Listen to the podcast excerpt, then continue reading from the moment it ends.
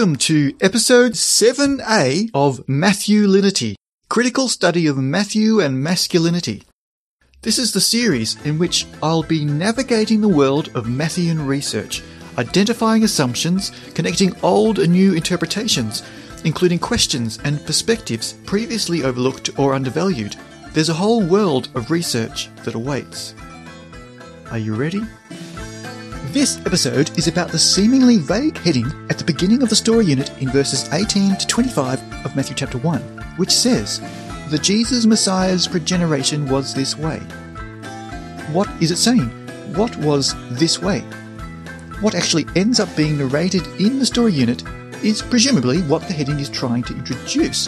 It might actually be a good heading if only we knew how to unpack it. Fortunately, we do now. I'll be demonstrating how to unpack the heading at the beginning of verse 18 and how the heading connects with the story unit that it introduces.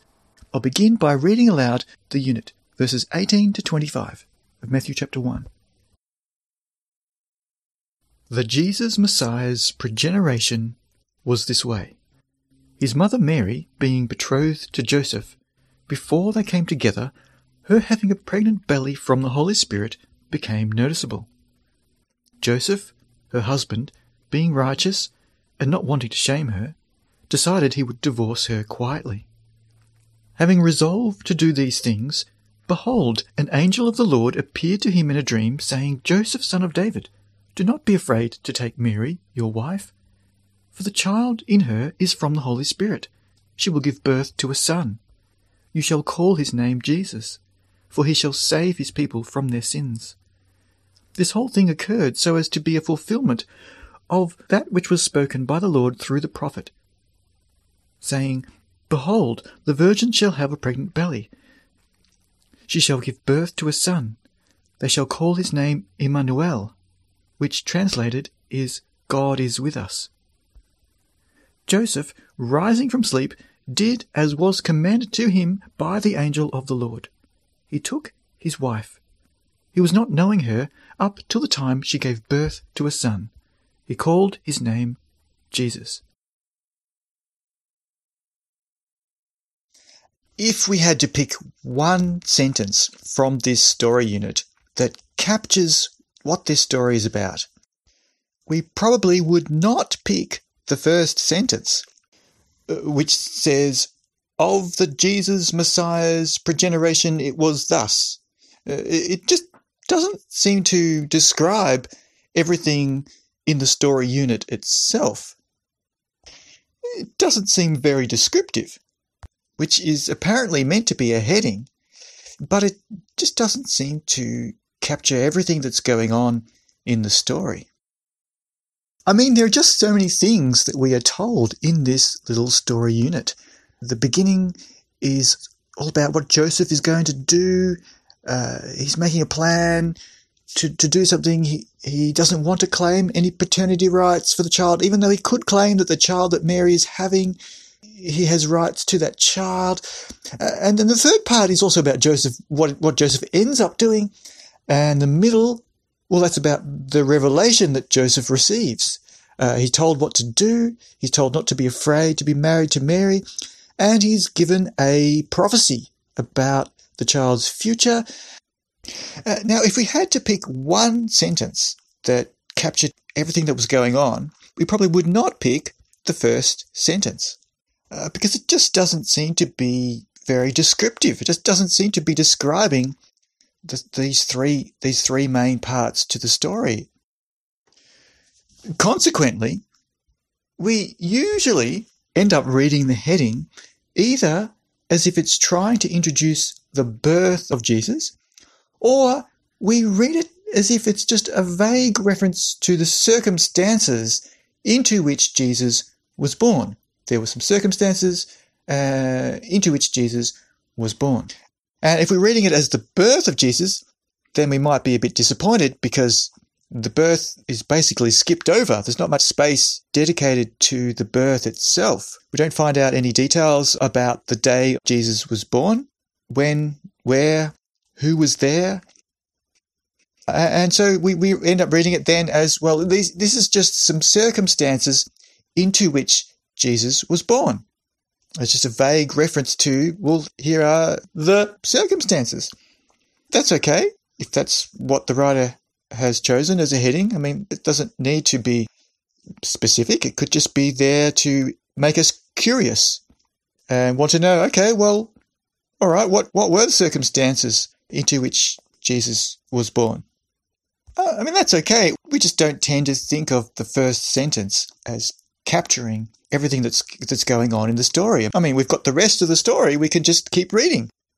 If we were looking for one sentence that really encapsulates everything that's going on in this story, story unit, not many of us would pick the first sentence.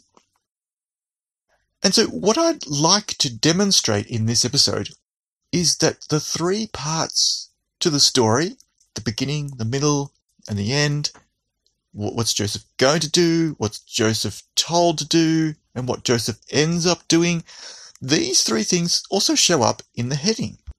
So if you've ever wondered how does the heading relate to the rest of the story unit, everything that ends up happening in the story unit, uh, well, how does that connect back to what we find in the heading? If you've ever wondered what's the connection between the heading and the story, then this is the episode not to miss, because this episode will be unpacking what's going on in the heading, at the same time as unpacking what's going on in the rest of the story unit and showing how these two things connect.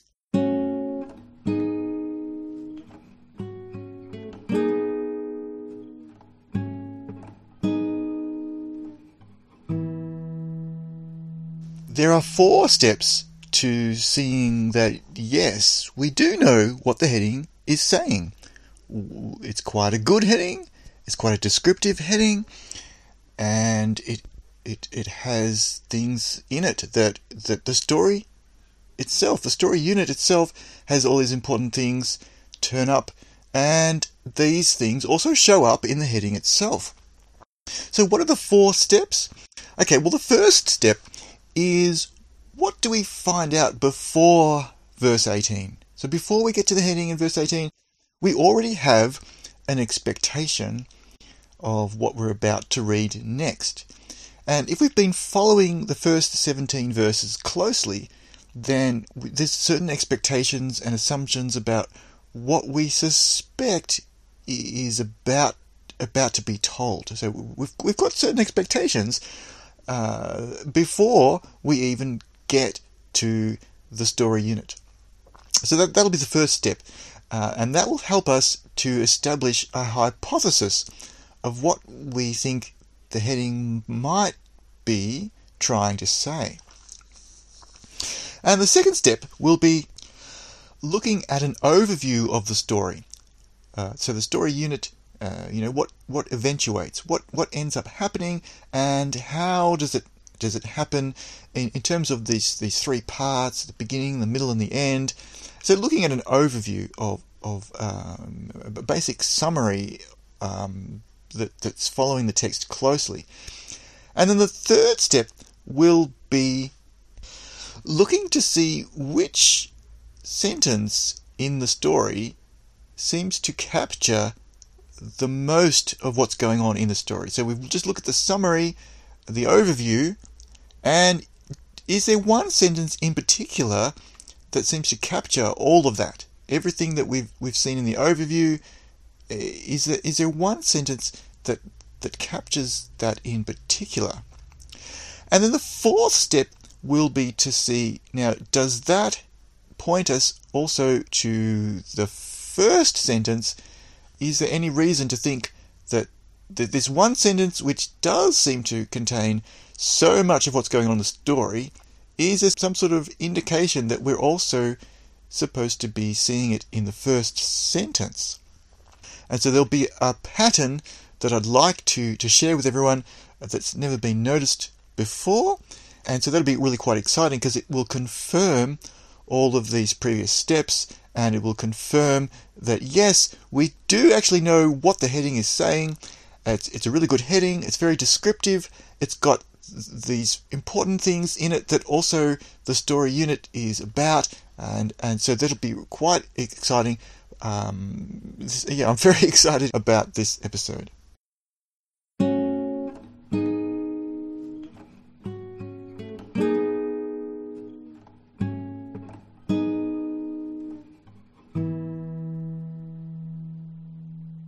Okay, so let's look prior to verse 18. So what, what's, ha- what's happened just before verse 18? Okay, so just before verse 18, we've had verse 17, which is a commentary on the first genealogical section, uh, talking about the structure of the genealogy and how the structure points to the arrival of the Messiah arriving at a particular point in time, and that it was time for the Messiah to arrive according to providential timing. And so if we go to the verse before that, at the end of the genealogy itself, we have Jesus being identified as the Messiah, and that Jesus is born from Mary, and that Mary has a husband called Joseph. So, so if we follow the, the Greek order, then we have Joseph was the husband of Mary, from whom Jesus was produced, the one said to be the Messiah. But if we read it in reverse order, it works better in English. So uh, it's easier to follow uh, if we say the Messiah is to be identified as Jesus, who was born from Mary, whose husband was Joseph. So Jesus was born from Mary. Mary's husband was Joseph. Okay, so here we go. We've got a, a hypothesis developing that perhaps we're about to be told a story about what's going on here between Jesus and Joseph. Uh, we know Jesus was born from Mary, and Mary's husband was Joseph. So it sounds like Jesus ends up being accepted as Joseph's heir somehow. But but how? How how did that happen? What's what's the connection between Jesus and Joseph? It seems like Jesus is the heir of Joseph, uh, but but how but how exactly does does that work? So already at the end of verse 16, we have a bit of a hypothesis developing that perhaps we're about to hear a story about how this connection came about, how it was that Jesus became the heir of Joseph. So that when we get to the first sentence in verse 18, and it says, This is how it happened, it happened this way, then we're already thinking about, oh, well, it's probably to do with how Jesus ends up becoming the heir of Joseph. That's, this is how it happened. And secondly, we've already got a suspicion that it's not it's not straightforward. It's not that Joseph was the biological father of Jesus, and it was just straightforward, but that, that there's other factors involved. And we're already suspecting that it might be other divine factors uh, if we've been reading the genealogy closely. Uh, and we, we've just we've also just read verse 17 in between verse 16 and verse 18, which is talking about this providential timing. So we we're all already suspecting that not only is it going to be telling us a story about how Jesus became the heir of Joseph, but that there are going to be some divine factors that that uh, that's why it's not straightforward. It's a complicated sort of situation. So yes, Jesus does become accepted as Joseph's son, but there's other factors that are involved. So, in theory, it's a plausible it's a plausible hypothesis. Now, whether or not this is actually what the heading is saying at the beginning of verse 18 uh, still remains to be demonstrated. But we at least see that, well, it would make sense if that was what the heading was intended to say. Perhaps that might be what the heading is intended to say. Uh, so, uh, okay, as a hypothesis, it seems plausible. Okay, so that's the the first step is to say, okay, look, it's not it's not a crazy idea. It seems quite plausible that that might be what the heading might actually be saying.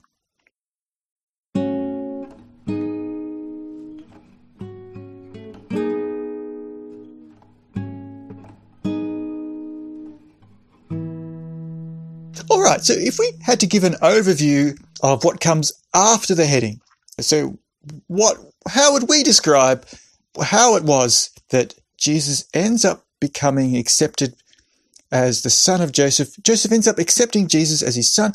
How did that happen? What, what would we say were the factors involved? Well, we would have to admit that, okay, there's a few factors involved. There's, there's Joseph is obviously an influencing factor.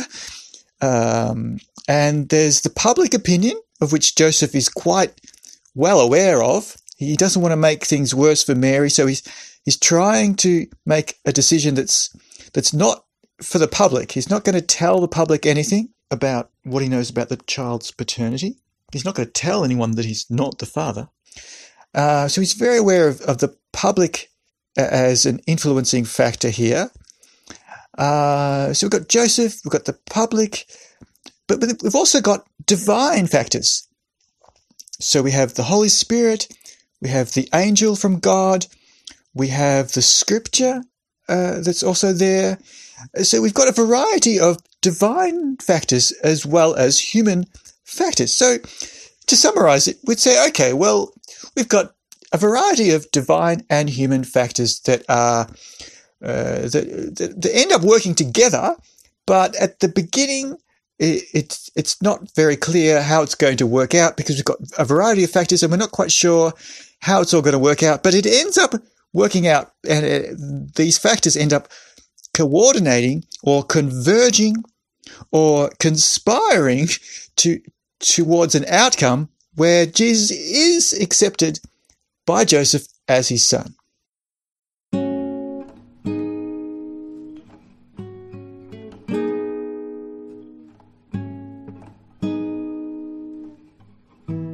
Now, there is one sentence beside, besides the heading, because obviously uh, I'm going to be demonstrating that also the heading is one sentence that contains all of these these things. But there is another sentence that contains these three aspects. So, you know, Jesus does end up being accepted by Joseph, but it's not because of Joseph's agenda. It's a divine agenda. And also, there's this future aspect of this mission of salvation. So these three things are found in a single sentence. Now, you might think, oh, well, uh, the prophecy for the child in her is from the Holy Spirit. She will give birth to a son. You will call his name Jesus, for he will save his people from their sins. Perhaps that's the sentence I'm thinking of. Well, that's that's four sentences, uh, four sentences that are combined together as a as a little subunit. Uh, but there is one sentence that's a short sentence that contains these three aspects. And that is the final sentence. So when it says, He called his name Jesus, well, we know that it's not Joseph's agenda to be doing so. It's not Joseph's idea to come up with the name Jesus and and to to legitimate this relationship. Uh, we know that it's it's it's a divine agenda that's that's happening here. And also, we've just found out the meaning of Jesus' name has significance for his future. In fact, there's nowhere else in the rest of the New Testament where another writer points out the significance of Jesus' name in terms of what Jesus' name means. So Jesus' name has a meaning in Hebrew uh, that relates to his mission of salvation. So we're finding out these three things in the final sentence. He called his name Jesus. In that one sentence, we have these three things. Joseph is coming to accept Jesus as his son, but it's not because of his own agenda, it's because of a divine agenda with which he is cooperating. And we're also being reminded of the name itself has significance for the future of this child. This child is going to grow up with this, this amazing destiny, this mission of salvation. And so now this is strengthening our hypothesis that perhaps the first sentence might also be including these three aspects because they are there in the final sentence. The concluding sentence has these three aspects. Perhaps the first sentence also has these three aspects. Okay, so the next step is for us to notice some kind of reason that we should be linking the first sentence and the last sentence uh, as if they're they're both doing the same thing. Is is there anything in the text itself that would suggest that we're to make this link?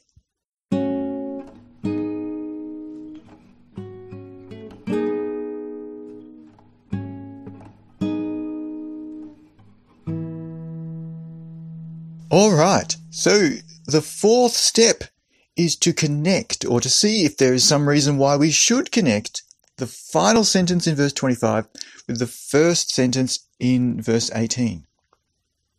And to see that, well, what the final sentence, the concluding sentence is doing is the same thing that the heading is doing.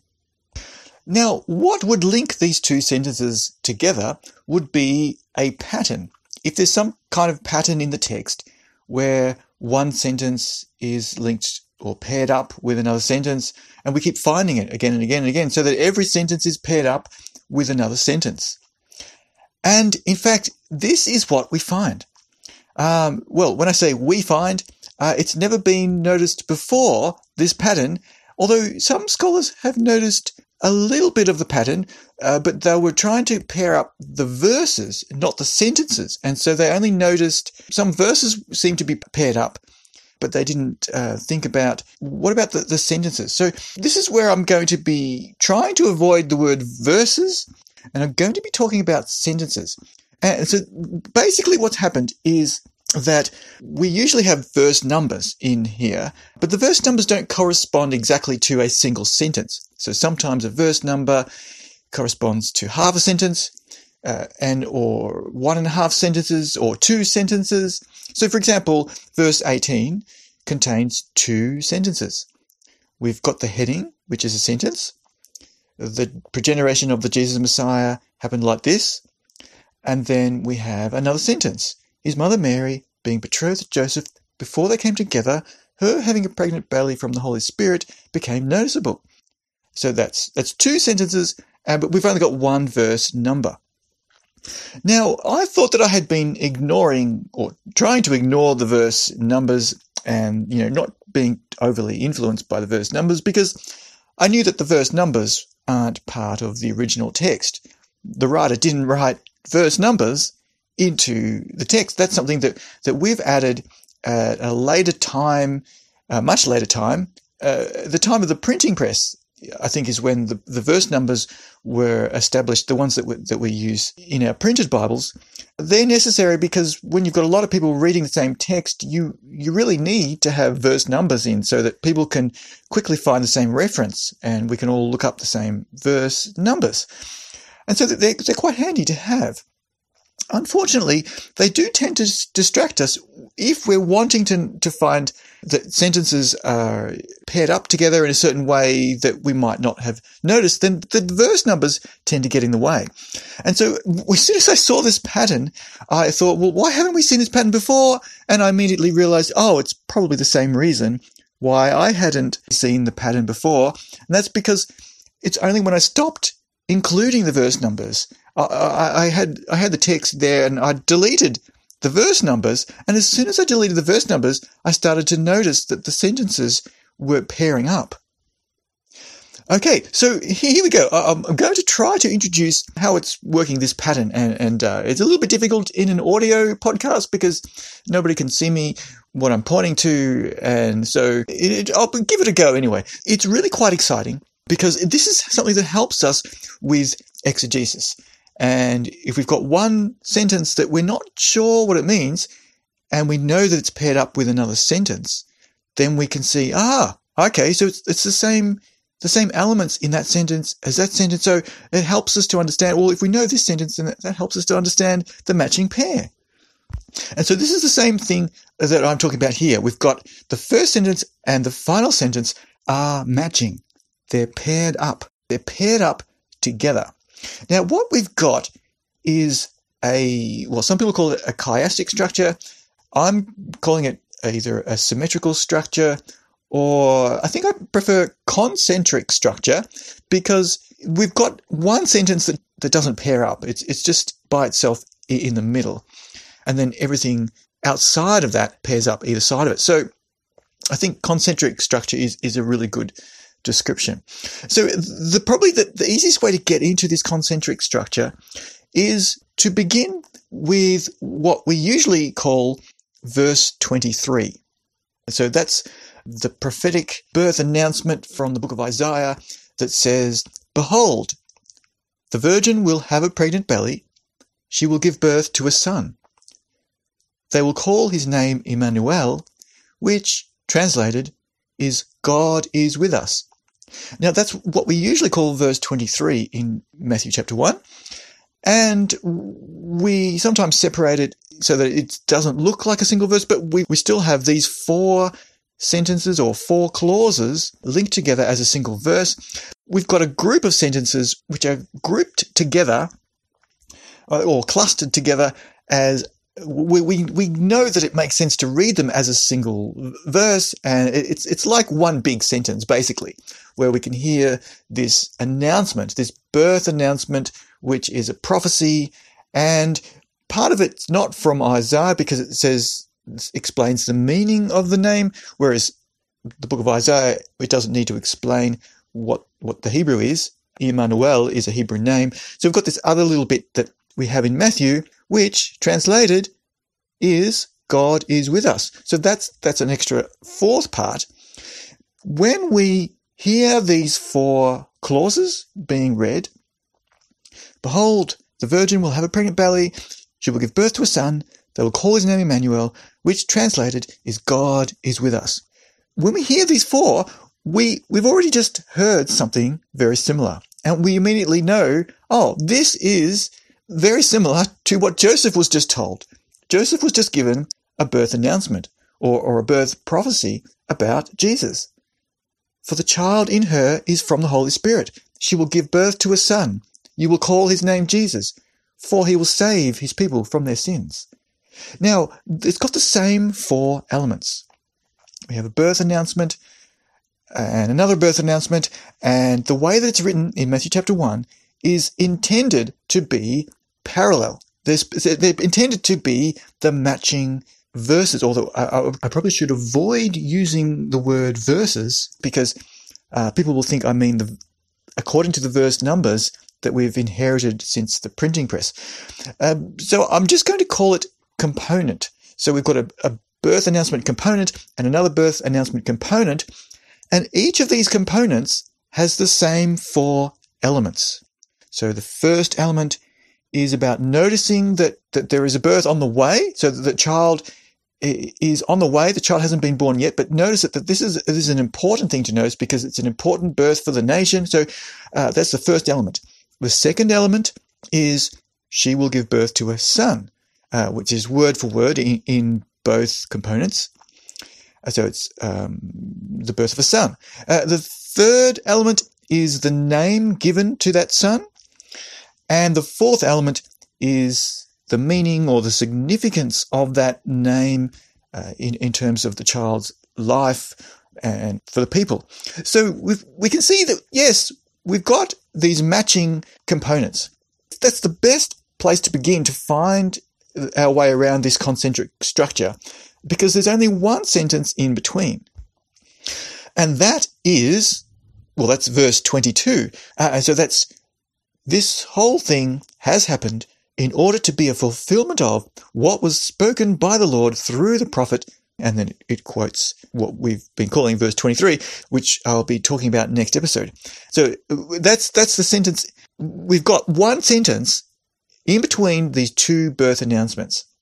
And what's interesting is that not only is it a single sentence, but all the other sentences that I'm talking about that are, that are paired up are also basically a, single sentence that we can quite easily pair up. But the way to begin is to pair up the two birth announcements because they they are each a, a, combination of very short sentences or short clauses which together form a single component. Once we've done that, we can see all the other sentences are, are much easier to, to pair up. So we, this is this is how to, how to start because we've got our middle sentence which, which doesn't have a matching pair. This whole thing happened so as to be a fulfillment of what was spoken by the Lord through the prophet. That's that's the middle sentence. That stands by itself. I'll be talking about that sentence next next time. So that's the middle, and then either side of that we have these matching components, which are matching birth announcements with, with the same four elements in each. Okay, so let's keep going. Let's move down to the next component. The next thing that happens is that Joseph wakes up from his dream. So it says, rising from sleep, Joseph put into action, or Joseph did what he was commanded to do by the angel of the Lord. What elements do we have? Uh, well, we've got four different elements. We've got mention of the sleep that Joseph has just woken up from, and we've got mention of Joseph putting into action or doing something, and we've got mention of the instruction from the angel of the Lord. So, uh, angel of the Lord, instruction, putting into action, and sleep. So they're the four elements in this sentence. Now, if we look up just prior to the first birth announcement that was given to Joseph, what's the sentence? Do we find something that approximates these four elements? Well, what do you know? We've got the exact same four elements just prior to, to the birth announcement that was given to Joseph. We've got having resolved to do these things, behold, an angel of the Lord appeared to him in a dream, saying, Joseph, son of David, do not be afraid to take Mary, your wife.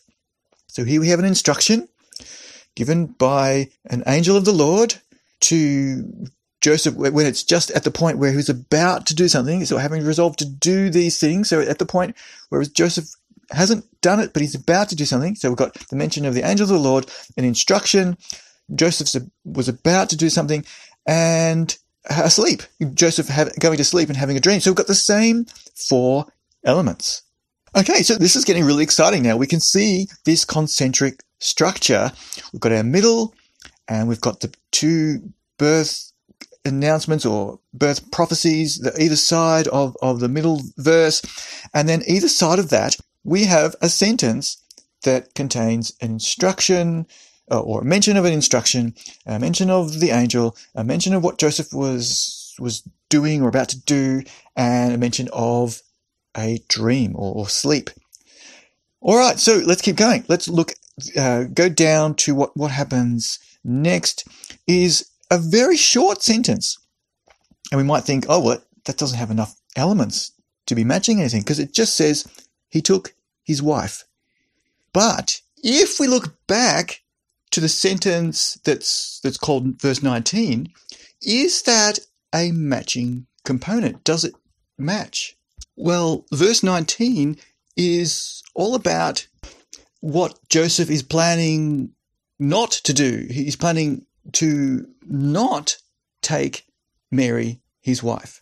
He's, he's planning to divorce Mary quietly. So he's trying to not take Mary, his wife. He's trying to not be known as the husband and for Mary to be known as his wife. So when it says he took his wife, we can see that it resolves everything in verse 19. Joseph is trying to step out of this role, and then we've got this short sentence, which is the counterpart sentence, where it's all resolved, where he, accepts his role being known as the husband of Mary uh, and for Mary being known as his wife. So we can see again, we've got the same uh, matching components. Okay, well, now we've only got two sentences at the beginning that left and two sentences at the end left. So we've got, we're down to the second last, the second to last sentence, which says, he was not knowing her up till the time she gave birth to a son. So here, we've got two elements with which are two clauses, and one clause is dependent on the other. It's a time dependent clause. So prior to something happening, something else is is mentioned. So prior to Mary giving birth, it talks about Joseph not knowing her or, Joseph having had no sexual union with Mary. Okay, so you notice that we've got two elements, and it's a time dependent clause and another clause. Uh, one thing happens prior to uh, another thing. And what do you know? When we look up to the second sentence in, we have these same two elements. Uh, except this time we've got them twice. So we have a long sentence and these same two elements are mentioned twice each. So the element of Mary and Joseph not being in a sexual relationship, so they haven't yet had sex, and the other element which is about Mary being an expecting mother. So this, the same two elements, except at the second last sentence, it's Mary as a new mother. She's already given birth, even though they haven't had sex. So these same two elements we find in the second sentence. His mother Mary being betrothed to Joseph. So here we go. We've got already mention of Mary as in terms of her status as a, a mother, or, or at this stage an expecting mother, and being betrothed to Joseph, which is letting us know that there hasn't they haven't yet had a sexual union. So we've already got the same two elements mentioned, but the sentence keeps going. Before they came together, so again we've got a second mention of before there's been any sexual union, now we've heard it, that one for uh, twice in the one sentence. Before they came together, her having a pregnant belly from the Holy Spirit became noticeable. So here we go again. Here we have another mention of Mary's status as an expecting mother, but also implying for a third time that it's not because of Joseph. It's not because of the sexual union between Mary and Joseph. So we actually have it, that mentioned quite a few times. It's making it quite clear that Joseph and Mary have not been sexually intimate, that there's no sexual union prior to the time that Mary is an expecting mother. Uh, so we've got these same two elements in the second sentence in as from we have find, find in the second to last sentence a mention of Mary's status in terms of her motherhood, and a mention of there's been no sexual union is a time dependent clause. So prior to the fact that Mary is an expecting mother, there's been no sexual union. Or in the second to last sentence, prior to the time that Mary has given birth, there's been no sexual union. So the same two elements. Okay, now we've got one sentence left, which is our heading and our conclusion we've got the first sentence and the final sentence, which are paired up. So we can see that they are saying the same thing. So what we can find in the final sentence, he called his name Jesus. So we have a mention of the naming of Jesus, but we know that it's not because of Joseph's agenda to be doing this. He, he's proclaiming Jesus, giving him a name. He's officiating his role as, as a parent. Uh, Jesus is becoming known as his son uh, but we know that this is not because of Joseph's own agenda. This is because of a divine agenda. And we've just been reminded that Jesus' name has significance in terms of his mission. So all these three things that we find in the final sentence, we're supposed to also be able to see them in the first sentence.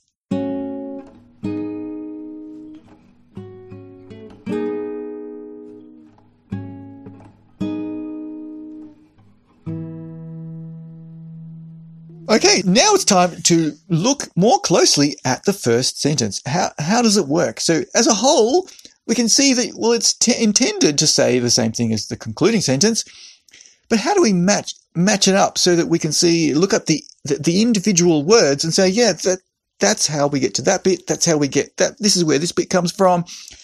So, as a whole, yes, all right, we can see that it is actually intended to be the matching pair for the, the concluding sentence. The first sentence and the final sentence, they're, they're the matching components in this concentrically structured story unit.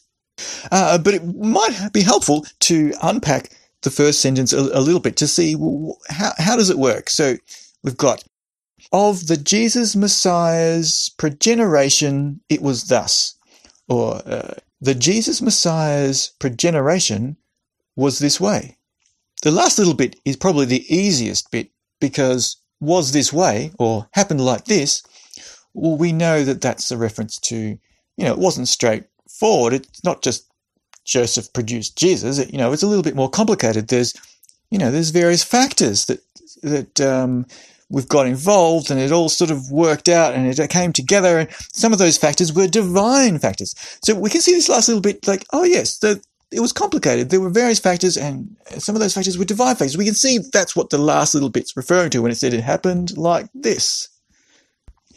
Okay, so, but what happened? Well, it's that Jesus gets named by Joseph. In other words, Jesus gets accepted by Joseph and becomes known as Joseph's son. That that's that's the conclusion of that's the progeneration that it's referring to, the sonship.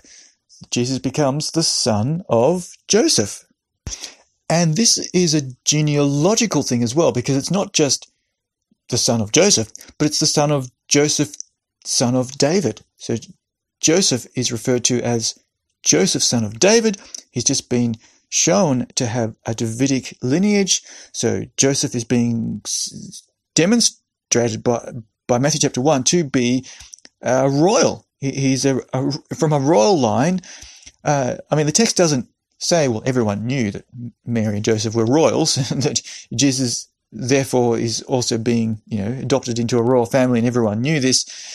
It's, it's one of the things in the story that we're told things that people in the story wouldn't have known. People wouldn't have known that Jesus, Mary, and Joseph were a royal family. That, that's not that's not what the text is saying. It's letting us into a perspective of how we can see the situation, uh, knowing things that people who are in the story don't know. Uh, similarly, people in the story don't know that there was 14 generations um, between the exile and the birth of Jesus. Uh, people in the story don't necessarily know that. That's something that we, we are being told in Matthew chapter 1. So I probably should just mention that when Son of David is applied to Jesus by characters in the story later on, they're not they're not referring to oh Jesus is from a royal family. We know his parents. We know you know we know that they're royals. It's, it's, that's not what it's saying. It's the son of, the title Son of David is used as a function. So Jesus is functioning as a Davidic figure. So it's not it's not based on people saying, "Oh yeah, we figured out your genealogy," um, or you know, we know we know your family where they come from and that they're royals. It's it's talk, it's talking about Jesus doing things. So people know what Jesus is doing, and so therefore they're referring to him as a David figure. Uh, but, but to get back to Matthew chapter 1, we've got here, it is being used as a genealogical link where son of David is referring to uh, the genealogy of David. So Joseph has David's genealogy according to Matthew chapter 1, and now Jesus has David's genealogy according to Matthew chapter 1. I'd like to point out something about the word Genesis, uh, which I've been translating in this episode as progeneration, uh, because we don't tend to notice that it contains a future aspect in the word. So th- this Greek word Genesis, when it says the genesis of the Jesus Messiah or the Jesus Messiah's progeneration, then that word is a word that includes not only what's coming into being or what has led up to something that's coming into being, but also what continues. So it's it's more like uh, a word that's to do with the trajectory of something. The makings of something, yes, so, you know, this, these, these are the events that came together. This is what led up to it happening. But also the trajectory, like it, it, what's the trajectory of Jesus' life? That's included in this word Genesis. So when it says the Jesus Messiah's progeneration was this way, what's it talking about? Well, is it talking about the messiahship of Jesus in terms of Jesus has David's genealogy? He has this Davidic genealogy, and so basically, it's this is how Jesus came to be designated the chosen Davidic heir, genealogically speaking. Uh, so it could be saying, well, this is how Jesus became Joseph's heir and inherited Joseph's genealogy. Jesus' messiahship is something that is bestowed on Jesus here in this story unit. And we can see that it's bestowed on Jesus via Joseph as well as via God. So it's bestowed on Jesus humanly as well as divinely. And uh, so we can think of it as well, what made Jesus the Messiah when he was still a baby? I mean, we think about being called the Messiah as if his position in the genealogy entitles him to this title, the Messiah. Well, according to the text, he was designated the legal heir to a Davidic ancestry by a combination of human and divine factors. So basically, this is how the messiahship of Jesus began. Except I've noticed something else also, also that we seem to miss, which is it's not just the origin of Jesus' messiahship.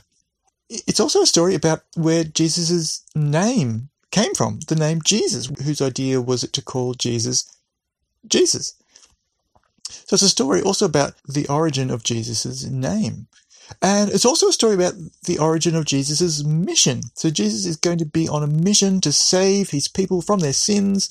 And that's based on the meaning of his name. So here we're finding out a story where we're going to find out the meaning of Jesus' name, which nowhere else in the New Testament do we find out the meaning of Jesus' name. And here it's described in terms of his mission. He's destined to save the people. So we've got the origin of Jesus' name, got the origin of Jesus' mission, and we've also got the origin of Jesus' function in terms of is the heir of someone. He's the heir of Joseph, the son of David. So he's the heir of David. And so basically, we're finding out a lot of things being progenerated. Jesus' mission, the progeneration of Jesus' name, and Jesus' function in terms of him becoming the heir of David. So we've got the progeneration of the Jesus Messiah.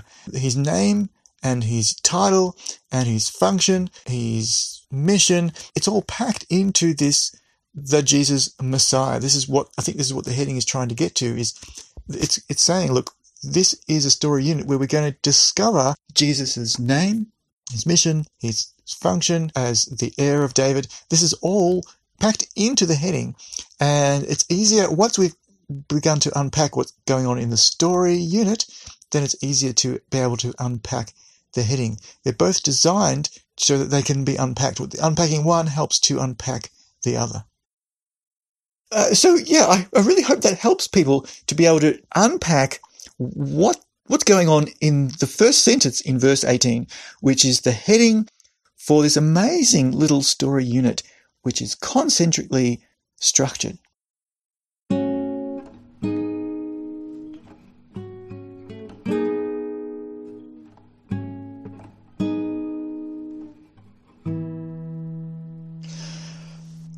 Okay, a quick summary and conclusion. In this episode, I looked at what was the heading in verse 18 telling us. Uh, how do we unpack the heading? How do we know what it's talking about? And the first way was to get an idea of what comes before. What, what are we expecting to find if we're reading closely? Uh, just before we get to verse 18, we already, already have a bit of an expectation from reading verse 17 and from reading verse 16 that perhaps we're being told, we're about to be told how it was that Jesus ended up being known as Joseph's son. Uh, what? How did it happen? It doesn't seem like it was straightforward. Were there various factors? Uh, and yes, there are various factors we find out. So that's the first step. Is we we got a bit of a hypothesis going by looking at what came before the heading in verse 18. The second step was to look at the contours of the story unit. In other words, what comes after the heading? Well, what, what does the story end up telling us? How does it conclude? And, and what, what were the various factors that, that shaped that conclusion? And indeed, we found out that yes, Joseph did end up becoming known as Jesus' father, but not because of Joseph's own agenda. It was because of a divine agenda. And we also found out that an important aspect is looking forward to Jesus' future. So Joseph is given a prophecy about Jesus and that Jesus will save his people from their sins. So we've got the future aspect, and we've also got this other divine human combination of, of things collaborating or converging together to produce the result, to produce the outcome that yes, Jesus is known as Joseph's son. Jesus does become officiated uh, or legitim- legitimated as the son of Joseph, the son of David. Uh, so not just the son of Joseph, but but in being brought into this messianic lineage. Yeah, so basically we we we know we saw that there's the human factors, there's divine factors, and they converge together. All right, so um, we we then moved to the next step, and I was talking about well, where do we find all of these things most clearly? And that's in the concluding sentence. Uh, and that was interesting because then we had the concluding sentence as the final sentence in the story unit. Is that perhaps meant to be read as doing the same thing as the first sentence in the story unit? It seems more and more plausible that perhaps what we're seeing in the final sentence might actually be showing up in the first sentence as well. But what would be the reason to connect these two other than, well, one's the first and one's the last, but is, is there something, is there some kind of pattern?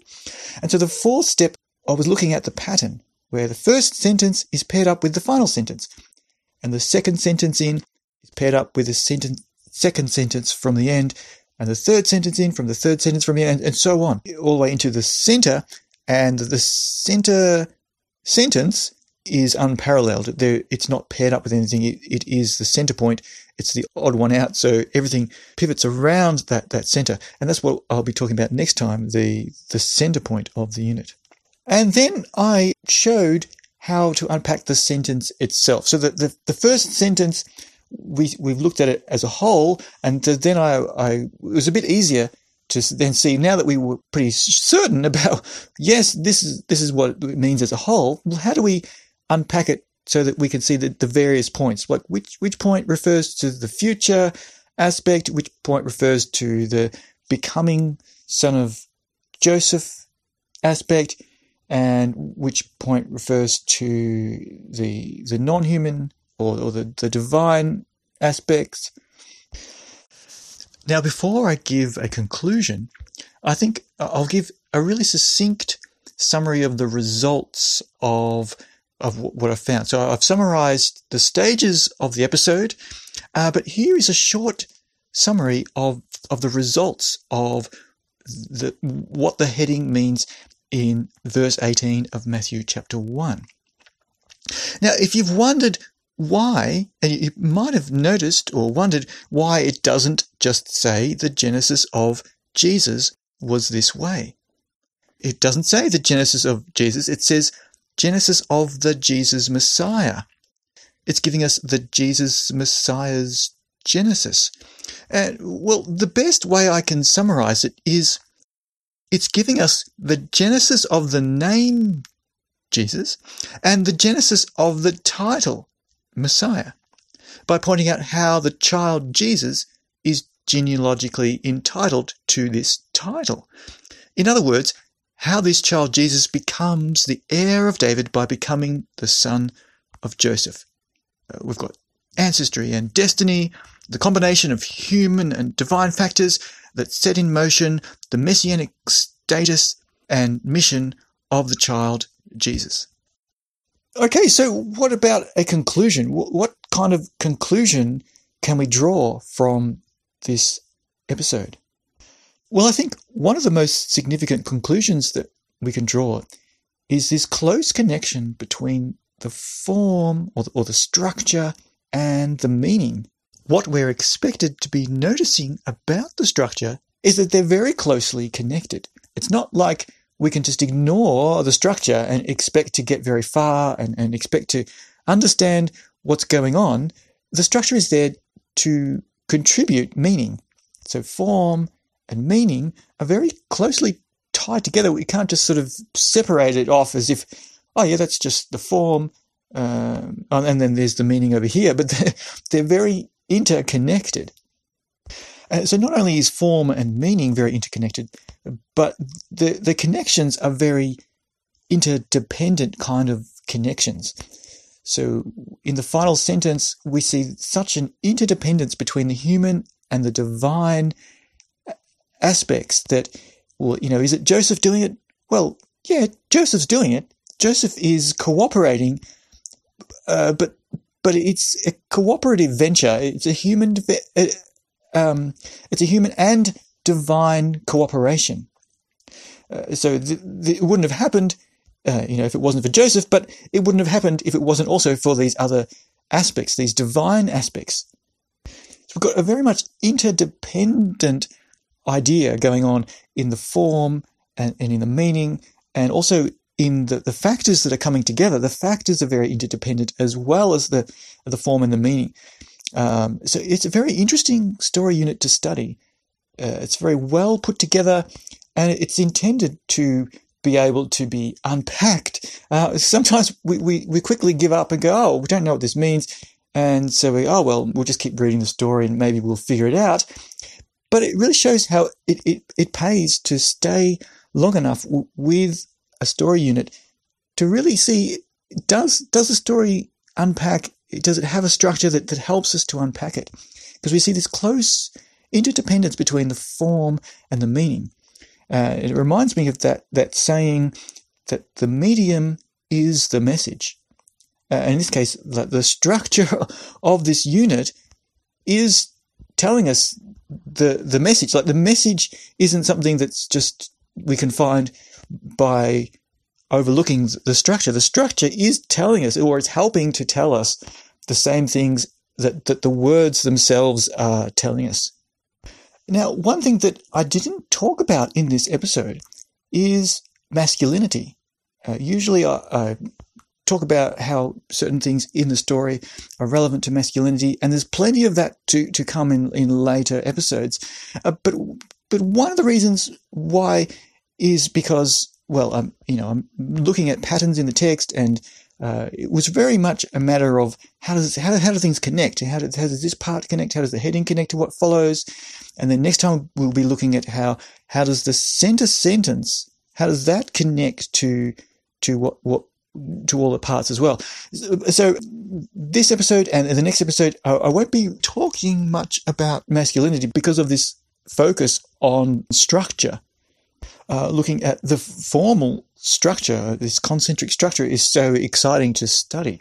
There'll be plenty of time to get to looking at what's the text saying about gender and what what are we expecting the text to tell us and how how how do we normally read it in terms of our own gendered readings. Uh, there'll, there'll be plenty of time to talk about that in upcoming episodes very shortly. Hopefully, they'll be coming out very soon. Uh, so, apologies to anyone who was expecting uh, the topic of masculinity in this particular episode. Uh, there is plenty to come about masculinity in future episodes. That's all for this episode. Thanks for listening.